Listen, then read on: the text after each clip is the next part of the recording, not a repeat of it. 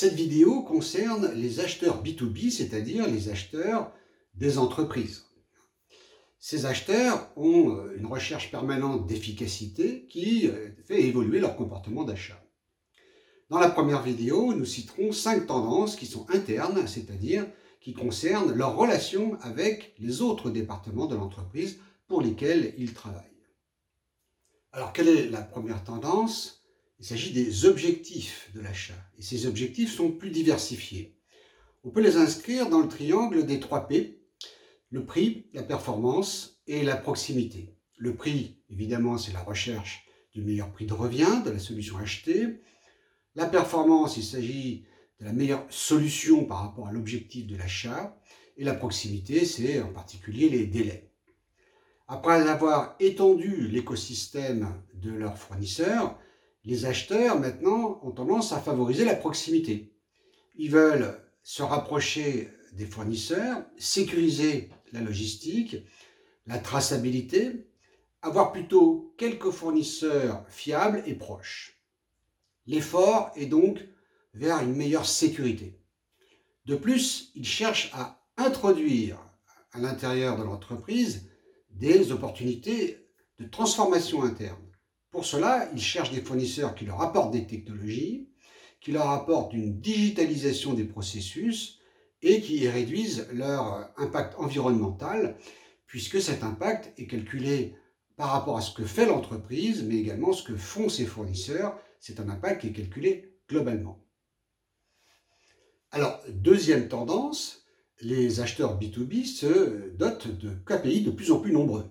Ils ont classiquement des KPI tels que le temps de réponse, la remise moyenne obtenue, les écarts de délai par rapport à ce qui est promis, mais ils calculent également les frais du processus d'achat, le temps qu'ils passent avec leur centre d'achat, mais aussi le coût total de possession avec le produit, le service, les consommables sur la durée de vie du produit. Ils calculent des retours sur investissement et des scorings de fournisseurs en termes de profitabilité, mais aussi en termes de risque ou en termes de responsabilité sociale et environnementale. Tous ces KPI leur permettent de suivre des tactiques de sécurisation de l'achat, de négociation ou de partenariat. Ils peuvent suivre particulièrement certaines clauses de contrat et de simplification de processus. La troisième tendance concerne l'augmentation de la collaboration interne. Selon Gartner, les acheteurs industriels passent 22% de leur temps en réunion interne avec les membres du centre d'achat, c'est-à-dire toutes les personnes qui contribuent à l'achat et en particulier celui qui sera l'utilisateur du produit. Dans un cas sur cinq, ce centre d'achat comprend plus de six personnes. Une autre étude de Dimension indique que dans 86% des cas, les acheteurs demandent des approbations internes. Mais ils conservent le poids le plus fort dans 7 cas sur 10. Ils exploitent des outils de workflow pour contrôler ces processus d'approbation et on voit qu'ils ont un très gros travail interne pour être à la hauteur de les exigences qu'on leur demande. Alors la quatrième tendance concerne la gestion de données.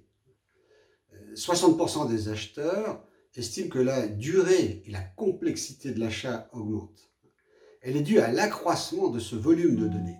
Un volume d'informations de fournisseurs externes et d'utilisateurs internes, des données qui viennent des produits, des données qui viennent des utilisateurs, euh, qui, augmentent considérablement leur travail de traitement des données. Et donc, euh, ces données ont un impact sur l'organisation, sur le calcul du coût de possession, sur le calcul du ROI. Ils sont obligés de se doter d'outils de gestion de données, mais ils doivent également conserver euh, la souplesse, car l'entreprise change fréquemment d'objectifs et elle cherche à être de plus en plus agile.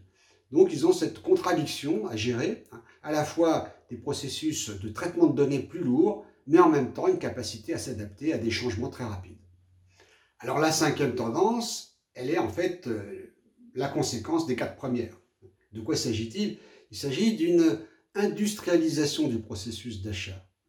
Ils ont, euh, dans un délai très compact, un projet à réaliser et en moyenne, dans moins de 90 jours, les deux tiers des achats ont concerné les acheteurs qui se sont éduqués sur le projet, qui ont évalué les solutions, qui ont créé une liste de fournisseurs, contacté une partie d'entre eux, collecté des prix, vu des démonstrations, dressé une liste courte, organisé une prise de décision avec euh, un ensemble de membres internes du centre d'achat. Ils lisent 3 à 7 contenus en profondeur avant de contacter un premier fournisseur. Les deux tiers d'entre eux consultent des experts ou des pairs d'autres acheteurs. Beaucoup délèguent des études à d'autres membres, d'autres collaborateurs. Et seulement un quart le réalise en moins d'un mois. On voit en fait cette nécessité d'industrialisation d'un processus avec des timings qui sont extrêmement serrés. Voilà donc cinq tendances qui concernent le comportement interne des acheteurs et je vous invite à voir la seconde vidéo qui concerne les comportements externes avec leurs fournisseurs.